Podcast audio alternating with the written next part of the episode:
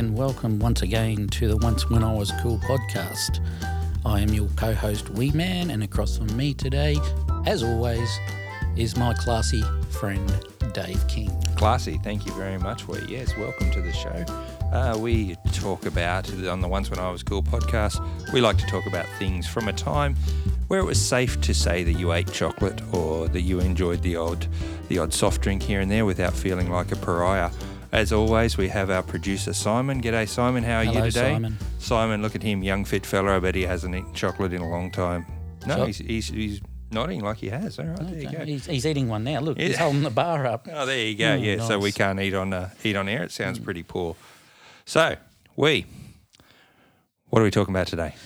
So today uh, we will be talking about uh, some communication and our old styles of communication. So, Dave, once when I was cool, Yeah. we used to use things called payphones. And these mm-hmm. payphones were in things called phone boxes. Right. And these phone boxes and payphones, they'd be scattered. You'd think quite quite close together, that weren't too far. But, you know, in a town the town where I was, you'd have sort of one at each corner of the town and about four in the middle of it. Of course, you uh, grew up in rural Queensland, uh, where the phone boxes weren't as common. So, when we're talking about phone boxes, listener, if uh, if you th- put your mind to a uh, the old-fashioned uh, home phone, um, I'm sure many of you remember it. But you know, they used to be there, hanging sort of like on a wall on the side. You'd put your money in, you'd make a phone call. Sometimes there'd be one, sometimes there'd be two, sometimes there'd be several by them, and these were called banks. Um, and what we're talking about, we is you used to have just the single ones around. There was a single one just up the road from me. Actually, it was uh, got a lot of use from myself and my brothers, and uh, Did Yeah. you not have a home phone? we did. But you know, when you wanted to do some private conversing, it Oh, wasn't, okay. wasn't that easy. And if Righto. you know someone was on the phone, it's not like you could pick your own phone up and, and dial out. You had one line, one landline, and that is it. That landline was usually in a, in the most communal place in the house, either Oh, in the lounge room. either in the lounge room or near the kitchen, uh, where there was always people there. So if you ever wanted to have a private conversation, nah. No, but uh, the th- the thing with phone boxes, and I think uh, you know if, if you can picture this, uh, you've got a, uh, a a box. Basically, it's a coffin that's standing upright, made of glass. A coffin standing upright. Okay, there you go. Yeah. made, made of glass with a phone in it, and you physically put yourself in it. The phone boxes that you do see today look nothing like that. They're all sort of open and. Um, Do you still see them today? Oh, look, uh, at my workplace, there's one, um, and it's. I, I don't think I've ever seen anybody on it. Well, the problem with phone boxes as well was you needed to make sure that you you had the correct change. Well, you had change of some respect because they you had, by change I mean you had to have coins. So you usually went armed with a pocket full of coins, and this was in the days before one dollar coins. I think fifty cent piece was the biggest that you had. Absolutely. So if you ever had to make a long distance call, and of course long distance calls cost you more, so you'd have to keep putting money through. uh, You had to make sure you had enough money. And Now, if you were tight like I was, especially when you were younger and every little cent counted, you didn't want to put fifty cents in for a forty cent phone call because you didn't get that ten cent back. That went to the telecommunications company, and uh, it stayed with them. And so you didn't want to be supporting them any more than you had to because, let's face it, phone calls were we always thought were outrageously expensive. Well, the the only thing is, mate, that's what we had.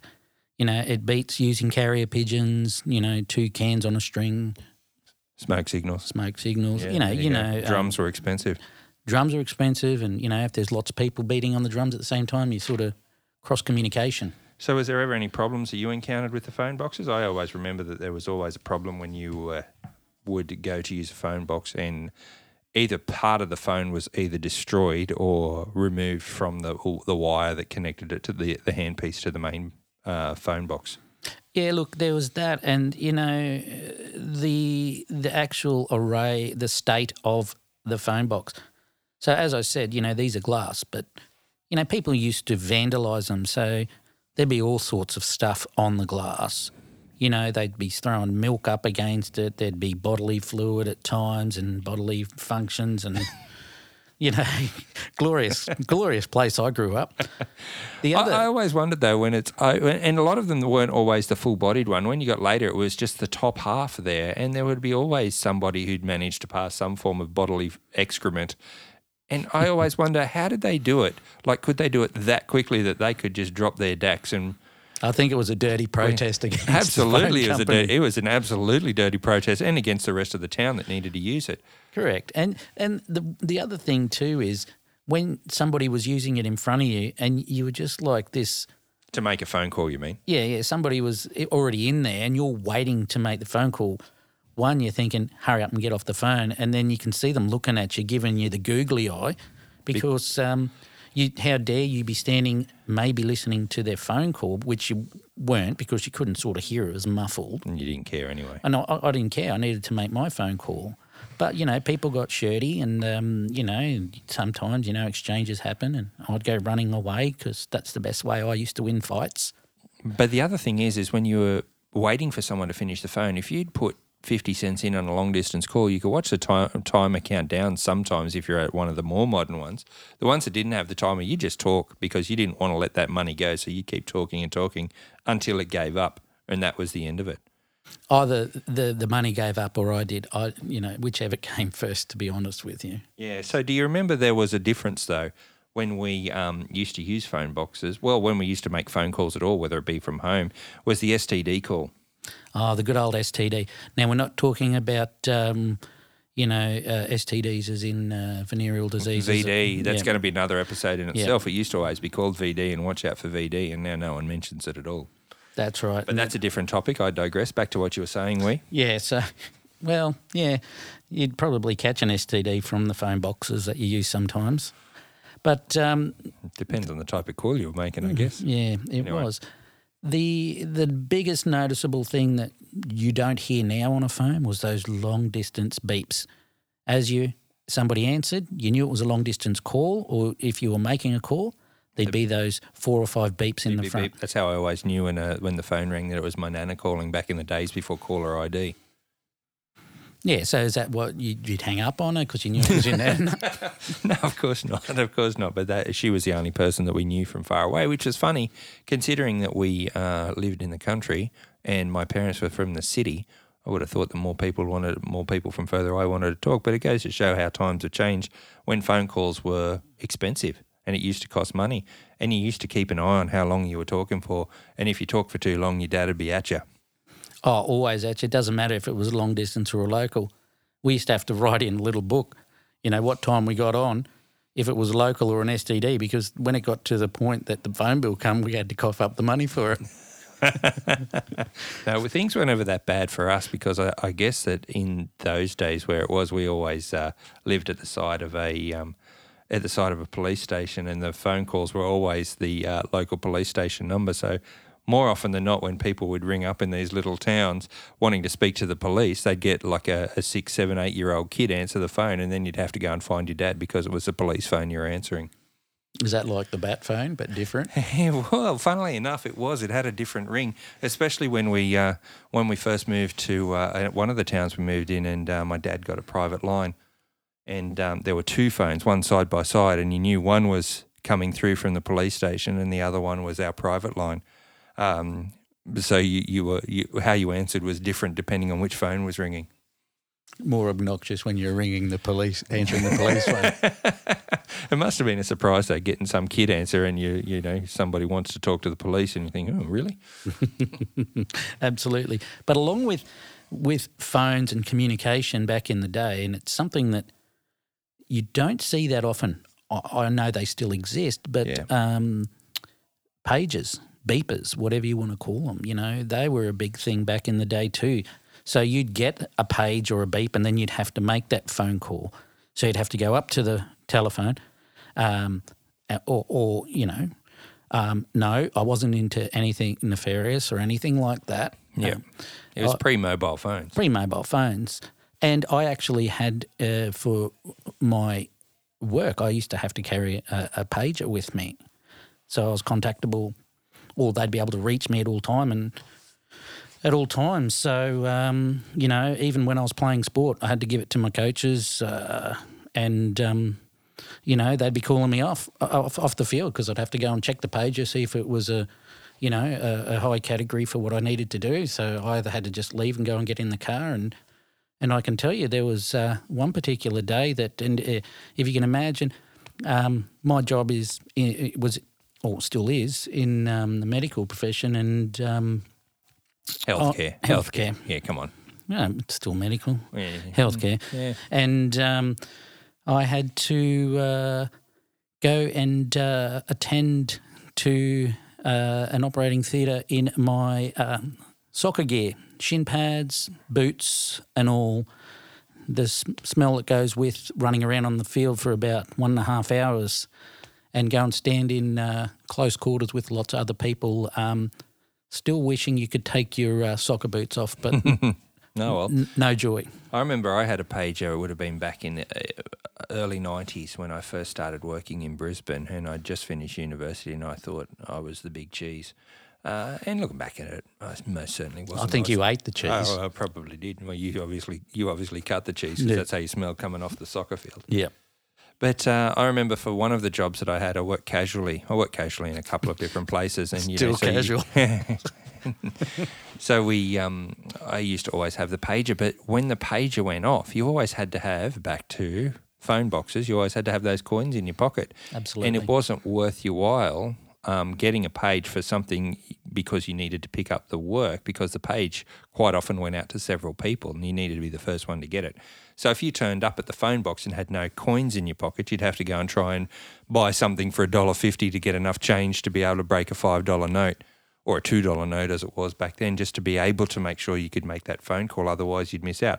So they ended up costing me money just to be able to pick up the work, if you know what I mean. And it wasn't a great deal of money, but it was still you had to have that forty cents. So I used to I used to walk around whenever I had my pager and I thought I was going to pick up a shift. I used to always make sure I walked around with forty cents in my pocket just so that I could get to a phone box. And then you'd have all the dilemma of finding a phone box and if the phone box was working and as you said, if people were there able to able to be able to use the phone box. Oh, the other thing is if if um, you know it, most of the phone boxes are always near a little corner shop. They always seem to be near a convenience store of some description, and it was like they knew you wanted the coins for the for the phone box anyway, and it'd be like, no, sorry, we can't. And and even when they gave you the change, they'd give you five cent pieces which you couldn't use. Yeah. You Did know- you and and the other thing you used to do as a kid before you ever needed to use the phone box to make calls was you always used to make you used to go along and check in the coin return slot to see if any of the coins had fallen through or if people had gotten change. Yeah, and you do that with, um, you know, back in the day when you had to put the coins into the meters, Yeah. parking meters as well. Oh yeah, yeah. Do you? Uh, and, and it's a similar thing you get to vending machines nowadays. Is you or well, um, I of course live in Hobart where there are still some meters that you have to put coins into. Well, They're not all electronic and GPS linked, but uh, w- uh, you um, when you used to put the coins in, you really needed to make a phone call, and there'd always be one 20 cent piece that'd keep falling Oh. through. And there's no matter which way you turn it or spun it or how Threw it- hard you put it it, through and push it in, it would never get accepted. So you were always running 20 cents short. And of course, you were never able to connect a call if you didn't have the money in there first. Uh, and then they, and then they came up with the one eight hundred reverse. So, you know, if uh, I remember taking phone calls from my brother at one eight hundred reverse, will you accept the call? No. Well, some people used to use that service just to be able to make sure they could. Uh, all they used to say is, uh, "Ring me so that I know you got there." When you rang the reverse number and say no, at least you knew that the person got there, and that was a trick I knew quite a few people used to use. But before that, no, mine was just malicious. oh, was it? Oh, okay. but before that, um, people used to have to ring the operator to make reverse charges calls, and you'd still go through the same thing, and you could hear the person talking on the other end of the phone. Please take the call. Please take the call. My monster-in-law, uh, before she departed, she uh, back in the day when she was a young girl, back when um, they used to ride, uh, walk barefoot six kilometres to school, used to be a tel- Through through waist high snow. yes, she used to be a t- telephonist and um, work in do the whole plugging out from one and putting another, having the headphones on, and Yeah, I think you mentioned that in another episode we've heard just recently where she used to do that and always listen into the calls. yeah, well, some, Some calls, not all of them. not all of them. Yes. So um, yeah, so a- again, uh, tell us tell us your stories, listener, and I say listener, Yeah. Uh, Single. single, uh, Shaniqua, what up? Or Dan in the UK. or Dan, yeah, Dirty Dan in the UK. Um, so, from if you guys have any stories or anything you want to share, any experiences, er, and tell us about any manky um, phone booths that you went into or phone boxes, um, you can uh, email us at once was cool podcast at gmail.com. Uh, of course, you can find all our episodes on our website, oncewascool.com. or flick us uh, some uh, feedback on our Facebook page, Once When I Was Cool podcast. And finally, we have our other social media, Instagram, uh, the one that all the kids are using, uh, Once Was Cool Podcast. So hit us up, follow us, uh, let us know how you feel, let us know what we're doing. Um, yeah, and thanks for listening in. Or yes, thank you, everyone. The other thing is you can send uh, your carrier pigeons with messages into us as well. Yeah, send them to Wee Man in Brisbane. They'll get, they'll get They'll that. know. They'll know where to find me. All right, ladies and gentlemen, uh, or lady and gentlemen. Uh, once again, uh, Dave, thank you so much. Dave, uh, Dave, thank you. Yes, hey, other Dave, uh, we, thank you very much. Simon, thank you. Uh, Thanks, he's waving Simon. to us. You got a story? Oh, no, he's telling us to finish up. Oh. All right. Thanks, mate. Thanks very much. Talk to you soon. Okay, goodbye.